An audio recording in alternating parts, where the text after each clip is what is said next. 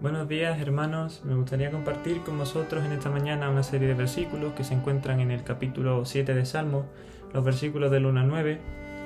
Jehová, Dios mío, en ti he confiado, sálvame de todos los que me persiguen y líbrame, no sea que desgarren mi alma cual león y me destrocen sin que haya quien me libre. Jehová, Dios mío, si yo he hecho esto, si hay en mis manos iniquidad, si he dado mal pago al que estaba en paz conmigo, antes he libertado al que sin causa era mi enemigo. Persiga el enemigo mi alma y alcáncela. Huella en tierra mi vida y honra ponga en el polvo. Levántate, oh Jehová, en tu ira, álzate en contra de la furia de mis angustiadores, y despierta en favor mío el juicio que mandaste. Te rodeará congregación de pueblos, y sobre ella vuélvete a sentar en alto.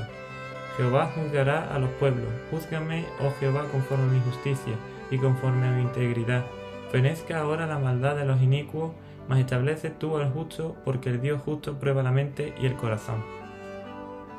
Algunos piensan que creer en un Dios que juzga podría generar aún más violencia en el mundo actual, pero la realidad es que ocurre lo opuesto. Cuando dejamos de creer en el juicio justo de Dios, podemos ser tentados a tomar la justicia en nuestras manos y buscar venganza contra nuestros enemigos. David confió en que habría un juicio y que Dios juzgaría y que él sería juzgado justamente. Que en torno tuyo se reúnan los pueblos, reine sobre ellos desde lo alto. El Señor juzgará a los pueblos. Júzgame, Señor, conforme a mi justicia, págame conforme a mi inocencia, decía David en los versículos 7 al 8. En otras palabras, David confió en que Dios lidiaría con sus enemigos.